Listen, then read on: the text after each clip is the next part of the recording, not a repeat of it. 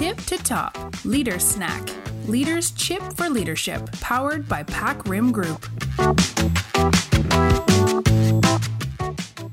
หากพูดถึงชื่อบริษัท Amazon Web Services หรือ AWS คุณนึกถึงอะไรคะ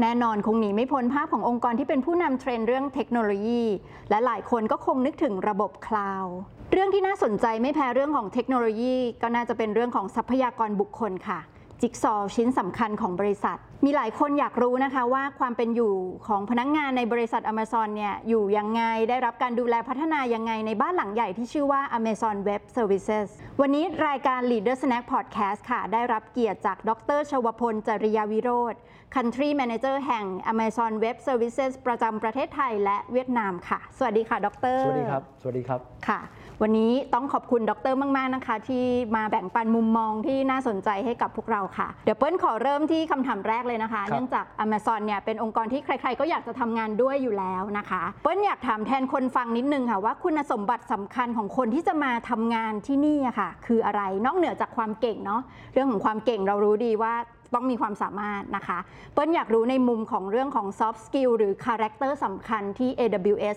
มองหาค่ะอืมคือเดี๋ยวก่อนอื่นต้องขอออกตัวนึงว่าเราไม่ได้เคยคิดว่าเราเป็นองค์กรที่เก่งที่สุด หรือว่ามีแต่คนเก่งๆนะค่ะผมเชื่อว่าโดยพื้นฐานเนี่ย Amazon กับ Amazon Web Services เนี่ยถูก drive โดยสองอย่างก็คือ innovation กับ culture นะครับขาดอะไรไปอย่างใดอย่างหนึ่งไม่ได้ เพราะว่าเราเชื่อว่า culture เนี่ยเป็นตัวที่ผลักดันนะครับทุกอย่าง นะครับเป็นตัวที่ทำให้ทุกอย่างมันหมุนไปได้ อย่างต่อเนื่องแล้วก็ sustainable คือที่ Amazon เนี่ยเรามองทุกอย่าง long term นะครับเราไม่เคยมองอะไรที่เป็น short term เพราะฉะนั้น culture คือสิ่งที่เป็นตัวผลัก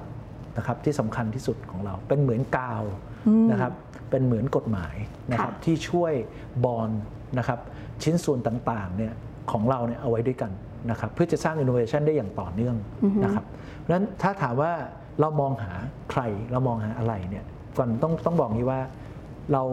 สิ่งที่จะแชร์เนี่ยนะฮะไม่ได้หมายความว่าเรามี culture ที่ดีที่สุดหรืออะไรเงี้ยมันเป็นสิ่งมันเป็น culture ของเราค่ะนะครับอาจจะดีที่สุดหรือไม่ดีที่สุดอันนี้อาจจะเหมาะหรือไม่เหมาะกับองค์กรไหนนะครับค่ะโดยหลักๆเนี่ยเรามีสิ่งหนึ่งที่เราเรียกว่า leadership principle นะครับ leadership principle ทั้งหมดเนี่ยมีอยู่ 14 อย่างค่ะซึ่งถ้าฟังดูแรกเฮ้ยมันเหมือนมันเยอะ ทำไมมีตั้ง 14 อย่างนะครับ เพราะว่าองค์กรทั่ว ๆ ไปส่วนใหญ่เขาก็จะมีเอ่อ company vision มี core value อยู่สัก 2-3อย่างค่ะนะครับ แต่ใน 14 อย่างของ AWS เนี่ยเอ่อในความเป็นจริงแล้วถ้าเราได้มีโอกาส ถ้าใครได้มีโอกาสไปอ่านเนี่ยนะฮะมีคนเอาไป publish เยอะแยะนะครับใช่ไม่ใช่จำเป็นเฉพาะจะต้องมาจากซอสของ Amazon เอง จะมีอยู่ในทั้งเอ่อ ในเอ่อถ้าเราไปเซิร์ชใน Search Engine ค่ะนะฮะก็จะมีคนทั้งคนเขียนคนที่เอาไปตีความใช่คนที่เอาไปเขียนเป็นหนังสือเป็นค่ะ textbook เลยด้วยซ้ำไปนะครับเยอะแยะถ้าเราได้เห็นตรงนั้นเนี่ยเราได้อ่าน description ของแต่ละข้อ เราจะเห็นว่ามันมันเป็นอะไรที่มัน logical มากๆนะครับมันไม่ได้เป็นอะไรที่ลึกลับซับซ้อนนะฮะถ้าเราอ่านปั๊บเราจะรู้สึกว่าเฮ้ยมันเป็นอะไรที่ถ้าพนักงานองค์กรไหน มี culture 14 อย่างนี้ ไม่ว่าไม่จำเป็นว่าต้องอยู่กับเรา อยู่ที่ไหนก็คงจะสร้างสำเร็จสำเร็จนะครับ แล้วก็เป็นเอ่อบุคลากรที่มีคุณภาพกับองค์กรกับประเทศ อันนั้นได้เยอะมากค่ะเห็นด้วยนะครับ ซึ่งวิธีที่ได้ดีที่สุดเดี๋ยวผมอาจจะยกตัวอย่างสักนะฮะบางตัวค่ะไหมดีครับเลยค่ะดีเลยค่ะ ไม่ทราบว่าถ้าได้อ่านมีตัวไหนสนใจเป็นพิเศษหรือเปล่า แต่ใช่ทุกคนเนี่ยส่วนใหญ่เวลาจะพูดถึง Amazon เนี่ยเราจะเริ่มที่ customer obsession ก่อนใช่ค่ะนะครับทำไมบางคนบอกอุ๊ยใช้คำว่า obsession เนี่ยถ้าแปลเป็นไทยนี่มันแปลว่าคลั่งไคล้อืมลุ่มหลงรุ่มหลงหมกมุ่นค่ะมากๆนะครับกับลูกค้า ต้องบอกว่า leadership principle 14 ตัวเนี่ยนะครับในทุกควอเตอร์เนี่ยมีการรีวิวกันในระดับของ S team ซึ่งเป็น level นะฮะที่เป็น most senior level ของ Amazon ทั้งกลุ่มเนี่ย ว่า 14 ตัวเนี้ยยัง valid อยู่หรือเปล่านะครับ ซึ่งแต่ละคำที่เลือกมาใช้เนี่ยคิดกันมาแล้วเป็นอย่างดีค่ะเพราะฉะนั้นเวลาเราใช้คำว่า customer obsession เนี่ยนะครับทำไมไม่ customer centric ไม่ customer อะไรอย่างนี้ obsess แปลว่าเราเชื่อว่ามันเป็นคำซึ่งสื่อความหมายได้ดีที่สุดว่าสิ่งที่เราทำทุกวันเนี้เราเริ่มจากลูกค้าค่ะนะครับ เราจะไม่เคย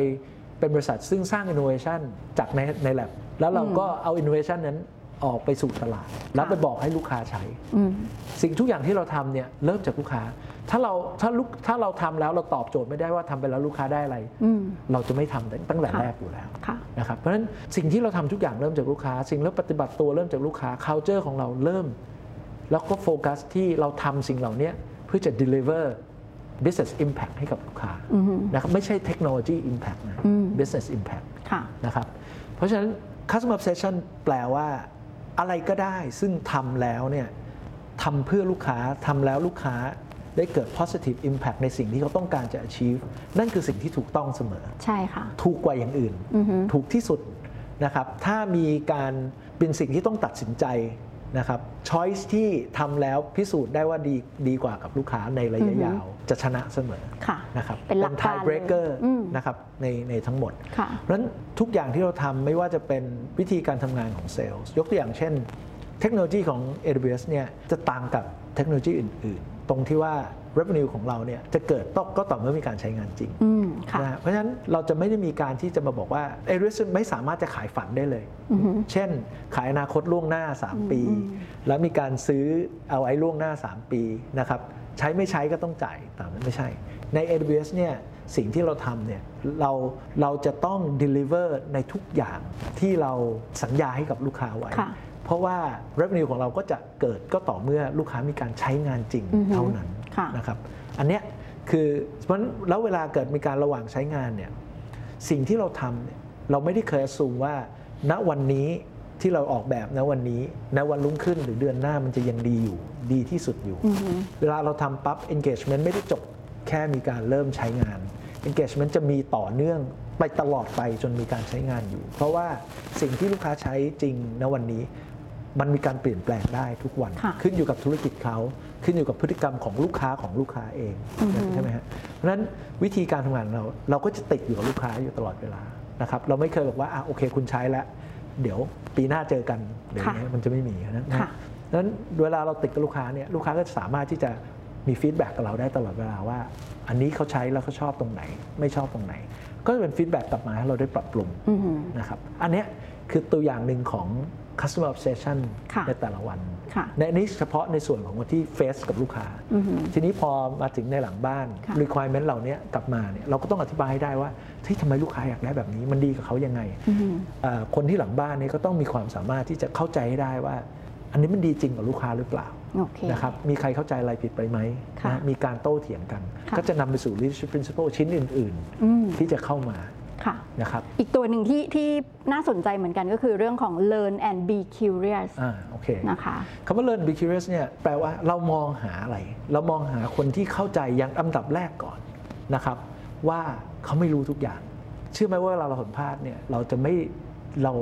เราก็มีแคนดิเดตบางคนนะครับ แน่นอนเวลาเราไปสัมภาษณ์เนี่ยส่วนใหญ่เขาต้องมีการเตรียมตัวมาว่าเขารู้อันนั้นรู้อันนี้เขาทำนั้นนี่นั่นค่ะใช่ไหมฮะอันนี้โอเคอันนั้นคือสิ่งค่ะที่โอเค แต่จะมีหลายคนเลยที่บอกว่าเข้ามาใน mindset ที่ว่าเขารู้ทุกอย่างแล้วอืมนะครับอันนั้นน่ะจะเป็น mindset ที่จะทำให้ตัวเขามีปัญหามาก ถ้าเขาอยู่ในองค์กรของเราเพราะอย่างอันดับแรกคนใน Amazon เนี่ยต้องเข้าใจอันดับแรกก่อนเลยว่า คุณไม่ได้รู้ทุกอย่างอืมเพราะถ้าคนเราถ้าคุณถ้าคุณรู้สึกว่าคุณรู้ทุกอย่าง ความต้องการในการเรียนรู้ของคุณมันจะหายไปโดยอัตโนมัค่ะติเพราะคุณอ s ซูมไปแล้วว่าคุณรู้ทุกอย่างใช่นะครับทำไมเราถึงต้องมองหาคนแบบนั้น เพราะว่าหนึ่งคนที่รู้ทุกอย่างไม่มีจริงอือฮึในโลกที่เราอยู่นะฮะเพราะว่าเอ่อในแต่ละปีเนี่ยเราออกอินโนเวชันใหม่ๆเนี่ยนะเป็นพันๆอย่าง ในปีเนี้ยเราน่าจะเกิน 2,000 อย่างเพราะฉะนั้นเฉลี่ยต่อวันเนี่ยห้าหกอย่าง 7 อย่าง เพราะฉะนั้นถ้าเรามีแต่คนที่รู้ว่าเรารู้ไปแล้ว รู้แล้วทุกอย่าง รู้ดีกว่าลูกค้านะครับ แล้วก็เก่งไปซะทั้งหมด เราจะไม่สามารถสร้างอินโนเวชันใหม่ ๆ ออกมาได้เลยค่ะเพราะเราจะคิด disrupt ตัวเองไม่ได้ เพราะเรารู้สึกว่าเราดีแล้วนึกออกไหมฮะเพราะฉะนั้นอันดับแรกเลยคุณต้องยอมรับก่อนว่าคุณไม่รู้ทุกอย่าง เพราะคนนั้นไม่มีจริงค่ะนะครับสองคือคุณอาจจะรู้ทุกอย่างจริงณวันนี้ แต่สิ่งที่คุณรู้วันเนี้ยวันรุ่งขึ้นหนึ่งเดือนข้างหน้า ถ้าคุณเลิกเรียนรู้ต่อไปเนี่ยอืม คุณ outdated คุณสิ่งที่คุณรู้มัน obsolete แน่นอน เพราะสิ่งที่เราสร้างออกมาในทุกวันเนี่ยค่ะเป็นสิ่งที่เรา disrupt ตัวเอง แล้วก็ cannibalize สิ่งที่มันมีอยู่เก่าทั้งนั้นค่ะนะครับเพราะฉะนั้นต้องเป็นคนกระหายใช่ในการเรียนรู้ใช่บางยึดลูกค้าเป็นศูนย์กลางใช่บางคนเรียกว่า lifelong learning หรืออะไรเงี้ยอืมแต่ของเราเนี่ยมันเรียกว่าเราเรียนรู้ทุกวันจากสิ่งรอบตัวนะครับเอ่อการเรียนรู้เนี่ยไม่ได้เรียนเฉพาะ ในสิ่งที่มีคนมาป้อนให้ค่ะรูปแบบในการเรียนรู้ของเราก็เปลี่ยนไปใช่นะครับคือการเรียนรู้ของเราเนี่ยเราแทบจะไม่มีคอร์สที่มีคนมายืนสู้มายืนสอนเลยไม่มีค่ะมันจะเป็นคอร์สที่เป็น interactive อืม online learning เป็นแบบเดียวกับ mod- business model ของเรานี่แหละ ก็คือมีคนสร้างคอร์ส สร้าง content แล้วก็เอามา make it available เรามีหน้าที่จะวิ่งเข้าไป เลือกว่าเราจะเรียนอะไร เราต้องการจะเรียนอะไรอือฮึนะครับมีดิสซิ p ลินที่จะเรียนอืมมีดิสซิ p ลินที่จะกำหนดเวลาเรียนของตัวเองนะครับหรือเราก็มี m ม c h a นิซึมภายในที่จะมีการบังคับใช้อือฮึในการเรียนค่ะนะครับอย่างอย่างเงี้ยพวกเราแต่ละคนเนี่ยทุกเดือนเราก็มี requirement ว่าต้องเรียนอะไรอืมเพิ่มเติมทุกเดือนค่ะนะฮะไม่เรียนก็จะมีขั้นตอนยังไง ซึ่งจะมีการกระตุ้นหรือบังคับหรือการตรวจสอบหรืออะไรเงี้ยเป็นต้นอืมโอเคนะครับค่ะ มีการสอบมีการ certify ทุกอย่างเนี่ยคือเรื่องของ learn and be curious ค่ะเพราะฉะนั้นเอ่อตัว leadership principle เข้ามาช่วยในการคัดเลือกบุคคลเนาะที่ครับเหมาะสมที่ฟิตเข้ามาอยู่กับ Amazon นะคะครับทีนี้สิ่งที่เปิ้ลอยากรู้ต่อค่ะก็คือว่าแล้วพอคนเข้ามาแล้วอะค่ะทาง Amazon มีวิธีที่จะแบบเอ่อ retain หรือพัฒนาเขาให้ให้เขายัง relevant อยู่กับ leadership principle ของเรายังไงยังไงคะครับเป็นอย่างไรกันบ้างคะ นี่แค่เป็นการพูดคุยในคำถามแรกเท่านั้นนะคะ เรื่องของการมองหาและคัดเลือกจิ๊กซอว์ชิ้นสำคัญเข้ามาทำงานใน Amazon Web Services จะเห็นได้ว่า leadership principles ของทาง Amazon เนี่ยเข้ามามีบทบาท ตั้งแต่จุดคัดกรองบุคคลที่เหมาะสมเข้ามาทำงานเลย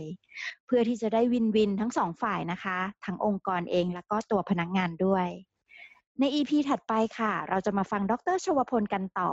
ถึงวิธีดูแลพัฒนาคนให้อยู่ได้อย่างเติบโตไปด้วยกันในบ้าน Amazon หลังนี้ค่ะ